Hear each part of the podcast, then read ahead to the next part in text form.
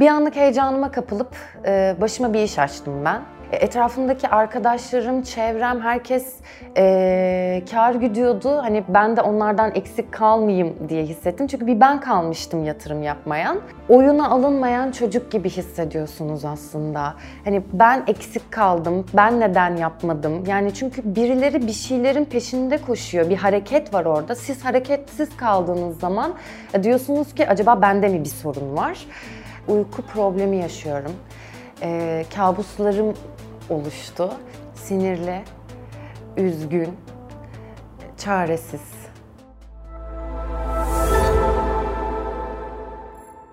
Sevgili satış takipçileri, her hafta yayınlanan Nasıl Hissettim programının yeni bölümüne hoş geldiniz. Ben klinik psikolog Barış Gürkaş.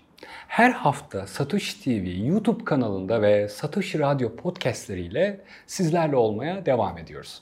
Nasıl Hissettim programımızın bu bölümünde hepimizin farkında olmadan yaşayabildiği FOMO'yu konuşacağız. FOMO gerçekten bana çok ilginç gelen bir konu. Hayat hızlı şekilde akıp giderken ona adapte olmaya çalışıyoruz malum. Sürekli bir şeylere yetişme çabası içindeyiz. Günlük tempona şöyle bir bak. Ne demek istediğimi anlayacaksın. Kaçırmaktan korktuğun, peşinden koştuğun neler var? Mesela vapur, otobüs saatleri, bir toplantı, bir sınav belki. Gerçi bu kadar dijital uyarının olduğu bir dünyada bunların adı bile geçmez. Çünkü daha da büyük FOMO'ların peşinden koşarken buluyoruz kendimize. Bu yetişme telaşının arasında bazen de fırsatları kaçırmaktan korkuyoruz enteresan bir şekilde. Bir fırsat var ve onu kaçırıyormuşuz gibi hissediyoruz. Almalıyım yoksa fırsatı kaçırırım endişesi o ürünü edinmeye dair bizi harekete geçiren bir unsur. Tabi harekete geçeriz ama bunu her zaman rasyonel yani akılcı olarak yapamıyoruz. Bazen zararımıza olacak olsa bile bu kaygı yüzünden mantıksız kararlar alıp harekete geçiriyoruz farkında olmadan. Evet Ece, hoş geldin. Hoş bulduk. Neler oldu? Anlat bakalım bize. Bir anlık heyecanıma kapılıp e, başıma bir iş açtım ben yakın tarihte. Dolar çok yükselmişti ya. E, o dönem gittikçe yükseldi. Yükseldikçe de düşer diye bekledim ama hiç düşmedi. E, etrafımdaki insanlar da e, dolara yatırım yapmaya başladılar. Ve çevremdeki insanların yaptıkları yatırımdan dolayı çok kar e, aldığını fark ettim. Yani aslında bu bu dönemde bu bir panikle insanların bir şeyler aldığını gözlemlemeye başladım. Bu seferki dolardı ve evet. o doları ben de almalıyım şeklinde oraya aynen. doğru yöneldin sen. Evet aynen öyle. E, etrafımdaki arkadaşlarım, çevrem herkes e, kar güdüyordu. Hani ben de onlardan eksik kalmayayım diye hissettim. Çünkü bir ben kalmıştım yatırım yapmayan. E, o yüzden de ben de dedim ki ya madem düşmüyor, düşecek gibi de değil, yükseldikçe de yükseliyor. O zaman dedim ki ben de bir yatırım yapayım. E, yatırım yaptım. E, paramın büyük bir çoğunluğuyla yaptım o yatırımı da. E, ama daha sonra dolar birden düşüşe geçti. Bu yüzden de e, büyük bir e, zarar ettim. Gördüğünüz gibi Ece panikle bir yatırım kararı alıyor. Ece'nin yatırım kararı almasındaki en önemli etkenlerden biri arkadaşlarının da benzer şekilde bir yatırım aracına yönelmesi. Bu şekilde bir yönelme aslında arkadaşlarına uymayla yani bir gruba uyma ihtiyacıyla ortaya çıkan bir yönelme. Ece'nin de yaptığı şey aslında bu. Biz insan olarak hep bir grubun bir parçası olmak isteriz. Bu grubun parçası olma isteği de bazen bizim kararlarımızı etkiler.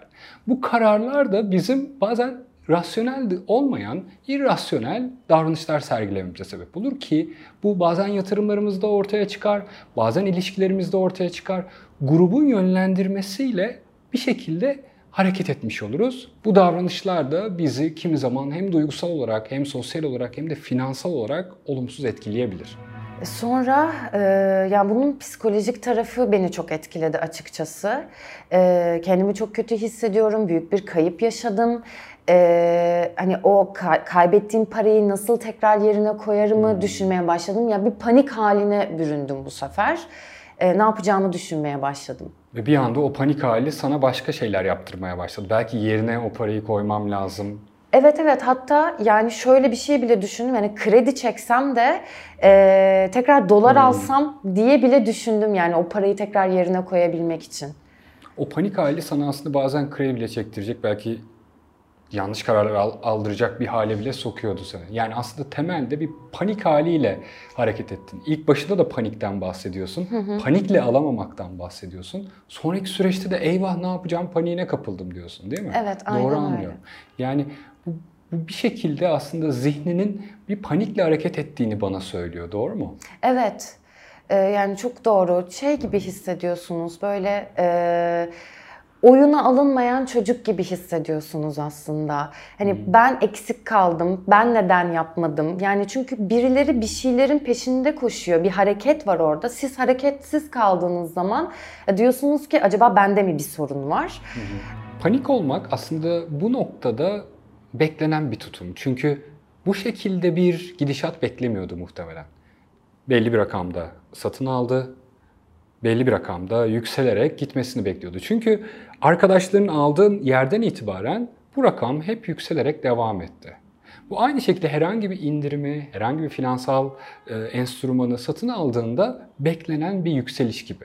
Fakat bu, bu tutum bir şekilde bunun hep böyle devam edeceği inancıyla devam ediyor. Dolayısıyla bu inançla yola çıktığında aynı ivmeyle yükselmesini beklediği bir dünyada tam tersi bir hareket herhalde herkesi panikletirdi. Ve bu tam tersi hareketin çok keskin bir dönüşünün olması bu panik halini daha da yükselten bir hal alıyor. Bu panik öyle bir şey ki eyvah ne yapacağımla başlayan düşüncelerin vücudu aktive etmesiyle devam eden, belki kalp atışlarını hızlandırmasıyla, belki terlemelerle ve sosyal geri çekilmelerle sonuçlanan, kendini daha da kapattıkça bir döngüye dönüşen ve sonrasında depresyona kadar gidebilecek aslında bir süreç. Bunu çözmediği sürece ya da buna bir, bir adım geriden bakıp burada ne yapabilirim demediği sürece bu panik aslında kararlarının daha da mantık dışı olmasına doğru götürebilir Ece'yi ki nitekim götürecekti aslında. Peki bunlar olup biterken kendini nasıl hissettin? Çok yalnız hissettim açıkçası. Ee, yani çevremde bir şeyler olup bitiyor. Ben bir şeyler yapmaya çalıştım ama o başarısız oldu. Ee, özgüven kaybı da yaşadım bununla birlikte. Ama en çok hissettiğim şey yalnızlık oldu. En başta bir grupla hareket ediyordun aslında. Sonunda kendini yalnız hissettiğini söylüyorsun. Bir grupla bir alım yapıyordun, bir fırsatı kaçırıyormuşçasına. Sonrasında bir anda o yalnızlık hissi nasıl bir his? Neydi orada onu tetikleyen o yalnızlığını? Yani sen, sana bir anda yalnız, hani onlar vardı, onlar da aldı. Ama sen şu anda yalnız hissediyorsun kendini. Siz böyle söyleyince e, eskiye gittim aslında. Yani bu yabancı bir his değil bana. E, çocukken de buna benzer bir şey yaşamıştım. E, yani bir arkadaş ortamında e, yalnız bırakıldım, aralarına alınmadım ve e, o yalnızlık hissini aynı şekilde burada da yaşadım ben. E, bunu gündelik hayatımda sosyal medyada da yaşadığımı fark ettim sonradan. Yani şöyle ki e, insanlar dışarıda işte çevrem, arkadaşlarım, insanlar sürekli bir etkileşim halindeler dışarıda eğleniyorlar, fotoğraf koyuyorlar, e, story koyuyorlar. E, bir zaman sonra siz sosyal medyaya girip baktığınız zaman e, görüyorsunuz ben bunları yapmıyorum, işte dışarıya çıkmıyorum, evdeyim, onlar kadar sosyalleşmiyorum dediğinizde yani o grubun içine giremediğinizi fark ettiğinizde aynı hissiyatta oluyorsunuz. Yani bunu günlük hayatımda da bu şekilde aslında Evet. bağdaştırdım. Yani çocukluğundaki his, sosyal medyada hissettiğin his ya da yalnız hissettiğinde, yani bir şeylerin dışında hissettiğindeki his çok benzer birbirine. Evet. Bu o zaman senin çok temel bir duygun olduğunu söyleyebiliriz. Zaten sosyal medyada da son dönemde gördüğümüz bir tutum var. İnsanlar insanlarla fotoğraf paylaşmak ya da insanları dikizlemek, onlar onların bir parçası gibi olduğumuzu hissettirir bazen. Orada olmadığımızda da yalnız hissettirir bize. Değil mi? Mesela gittiğin bir yeri paylaşmadığında, insanlara göstermediğinde bazen sanki insanlar senin oraya gittiğini görmemiş ve onlardan biri değilmişsin gibi Evet, aynen öyle hissediyorum. İnsan doğası gereği sosyal bir canlı. Hatta şöyle söyleyeyim hiper sosyal bir canlı. Biz sosyal oldukça gelişiyoruz. Sosyalleştikçe daha iyi hissetmeye başlıyoruz. Sosyalleştikçe çoğalıyoruz. Hatta sosyalleştiğimiz için Ve bir arada olduğumuz için aslında, bir arada hareket edebildiğimiz için insanlık bu kadar ileri gidebilmiş. Dolayısıyla bunlar aslında bizim genlerimizde olan tutumlar, davranışlar. Sosyal olduğumuz için aslında daha öteye gidebileceğimize dair bir inanış var. Fakat bu bizi her zaman doğru yere götürmüyor. Çocukluğumuzdan beri öğretilen ve genlerimizle birlikte aktarılan bu sosyal olma ihtiyacı da ister istemez grupların, toplumların, hatta yakın çevrelerimizin yaptığı davranışların benzerini yapma eğiliminde bizi maalesef ki yönlendiriyor. Grup olma meselesini aslında çocukluğumuzdan beri deneyimleriz. Çocukluğumuzdan beri gruplar halinde oynarız, gruplar halinde bir yere gideriz. Özellikle çocukluk çağlarında bunu daha fazla gözlemleriz. Daha otomatik belirir bunlar. Kendimizi güvende hissettiğimiz alanlardır da aynı zamanda. Bu çocukluk hisleri gibi ortaya çıkar. Yaş ilerledikçe de bu gruplar aslında küçülmeye de başlar. Mesela 20'li yaşlara kadar daha fazla arkadaşımız vardır ama 20'li yaşlardan sonra bunların sayısı azalmaya başlar. Hatta 30'lu yaşlara geldiğinizde birkaç arkadaşınız kalır. Aranızda bu şekilde insanlar varsa zaten benim demek istediğimi anlayacaksınız. Fakat bu grubun uyma davranışı yani bir grubun aldığı kararlara uymak devam eder aslında. Yani bu sefer iki kişiyi referans alırım ve bu iki kişi de aslında benim için önemli insanlar olur. Fakat günümüze geldiğimizde bu rakam sosyal medya ile beraber ikiden çok daha fazla oluyor. Çünkü sosyal medyadaki arkadaşlıklarımız, sanal arkadaşlıklarımız da olsa bir şekilde sürekli maruz kaldığımız için bu uyaranlar, sürekli bakıyor olmak, sürekli aşağı doğru kaydırdığımız ekranlar sürekli dikizlememize sebep oluyor. Ve dikizledikçe kendimizi kıyaslıyoruz. Bir görsele baktığınızda görselde aynı zamanda dikizleyebiliyorsunuz, kendinizi eksik hissedebiliyorsunuz ve neden ben bunu yapmadım şeklinde panikleyebiliyorsunuz ve sizi yönlendiren bir hal almaya başlıyor. Ece'nin de aslında sosyal mecraya baktığında kendisini eksik hissetmesinin altında zihninin o görsel bilgiyle hızlıca kendisini kıyaslamasından geçiyor. Kendisini kıyasladıkça aslında onlar gibi davranmaya ya da orada var olmaya dair ihtiyacı beliriyor diyebilirim. Ve bu da onun aslında bir şekilde sosyal mecrada sürekli var olmalıyım. Bu insanların yaptıklarını yapmalıyım ya da arkadaşlarım aldı ben de almalıyım şeklinde yönelmesine sebep oluyor. Tabii çocukluğumda da buna benzer hisler hissetmiştim demesi çok benzer olsa da hepimizin hislerine Ece'ye dair nasıl bir aileden geldiğine dair yeterince bilgimiz olmadığı için, nasıl travmaları olduğuna dair herhangi bir bilgimiz olmadığı için ya da sosyal çevresinin nasıl olduğuna dair bir bilgimiz olmadığı için net bir şey söylemek çok mümkün değil. Peki bu olan bitenler senin günlük hayatını nasıl etkiledi? Neler gözlemledin o süreçte kendinde? Şöyle ki uyku problemi yaşıyorum. Kabuslarım oluştu. E, rüyalarımda e, sürekli bunlarla uğraşıyorum. Yani rüyamda sürekli işte bu parayı nasıl geri kazanacağım, e, kaybettiğim parayı nasıl yerine koyacağım, neler yapmalıyım diye sürekli beynim bunlarla meşgul olduğu için. Rüyalar da genelde günlük hayatın bir yansıması gibidir birçok zaman. Yani gündüz yaşadığımızı hı hı. rüyalarımızda görmemiz de çok olası.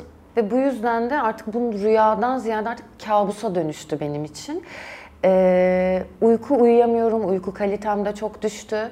Ee, günlük ilişkilerimde yani sosyal ilişkilerimde de sürekli modum düşük olduğu için e, insanlarla pek böyle iletişime geçerken açıkçası sıkıntı yaşıyorum. Daha böyle bir e, pasif agresif gibiyim. E, biraz böyle sinirli bir yapıdayım. E, memnun hmm. değilim yani şu anki halimden. Muhtemelen etrafın da bu, bu noktada bundan etkilenmiştir değil evet, mi? Evet aynen öyle. Aldığım tepkiler de hoş değil maalesef böyle Etrafın, bayağı bir hı. etkiledi sosyal hayatında. Mesela son dönemdeki Ece'yi etrafındaki insanlara sorsak birkaç kelimeyle nasıl açıklarlar seni? Sinirli, üzgün, çaresiz. Ece'nin bu denli panik haldeyken duygusal ikliminin de tabii ki de panik olduğunu düşünürsünüz ve bunun da bazı fizyolojik sonuçları oluyor. Ve bu fizyolojik sonuçlar da Ece akşam yatağa girdiğinde bu düşünceler zihnine dönmeye devam ederken vücudu da sanki bir tehlike varmışçasına uyarıldığı bir anda Diyelim ki tavana bakarken bir anda kalp atışları hızlanıyor, bir anda ne yapacağım diye düşünmeye devam ediyor, panikliyor ve dolayısıyla uykuları kaçıyor olabilir. Bu da aslında bekleyeceğimiz bir şey. Birçok birçok insanın aslında hayatında yaşadığı şey. Uyuyamıyorum. Bu aralar uykularım çok kaçıyor. Bir türlü uykuya dalamıyorum dediğiniz her noktada muhtemelen bazı düşünceler sürekli zihninizde dönüyordur sizlerin de.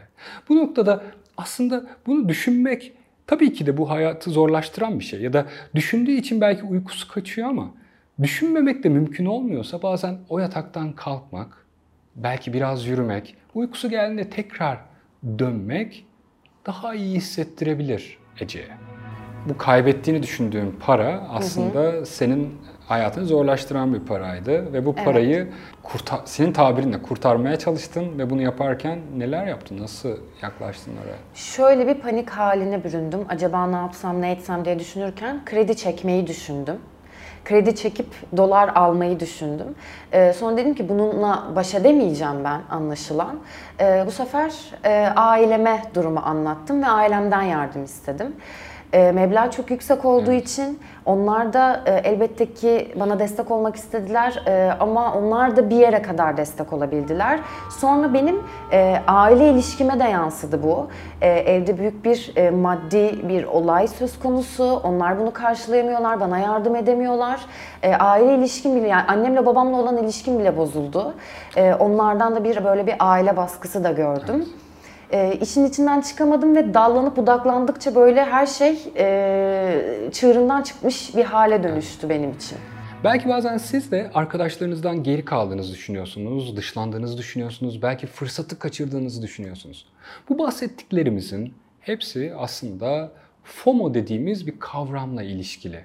Ece'nin yaşadıkları da sizlerin de buna benzer deneyimleri de. Son dönemde bu kavram çok popüler. Hatta aslında bu baş harfleri bir İngilizce kelime cümle grubunun açıklaması. Fear of missing out şeklinde. Hepimiz belli zamanlarda bunu yaşayabiliriz. Böyle dönemlerde aslında yapılması gereken şey bir durmak. Çünkü karşıdan gelen uyaran bizim hemen harekete geçmemize sebep oluyor. Bu uyaranla refleksif bir şekilde harekete geçtiğimizde aldığımız kararlar hatalı olabiliyor. Bir uyaran geldi, ve bir tepki var. Bu uyaranla tepki arasında aslında bizim kararlarımızı seçme özgürlüğümüz yatıyor. Biz o noktada durduğumuzda, bazen nefesimize odaklandığımızda, bazen kalkıp gelip tekrar karar almak için işe koyulduğumuzda daha mantıklı kararlar vermeye başlıyoruz. Bir de şunu eklemek isterim. Şayet birçok davranışınızda bu kadar refleksif davranışlarınız varsa bir şey alırken, yatırım yaparken, bir karar verirken genel olarak bu tutumunuza bir bakmakta fayda var aslında. Çünkü belli ki burada zorlandığınız bir durum var ve bu duruma karşı kendinizi geliştirmek, bu olaylar olmadan önce geliştirmek. Mesela çok büyük bir karar vermeden önce ara ara içinizden beliren o düşünceleri fark etmek, o gerilimi fark etmek, hemen yetişmeliyim paniklerini fark etmek günlük hayatta da var oluyor olabilir. Onları yakaladıkça daha rahatlayacaksınız, daha rasyonel, mantıklı kararlar vermeye başlayacaksınız. Evet sevgili dostlar, her hafta yeni bir hikayeyi ele aldığımız Nasıl Hissettim programımızda bu hafta FOMO'yu konuştuk. Bu içeriklerden haberdar olmak için Satoshi TV YouTube kanalına ve Satoshi Radyo'ya abone olmayı unutmayın. Görüşmek üzere.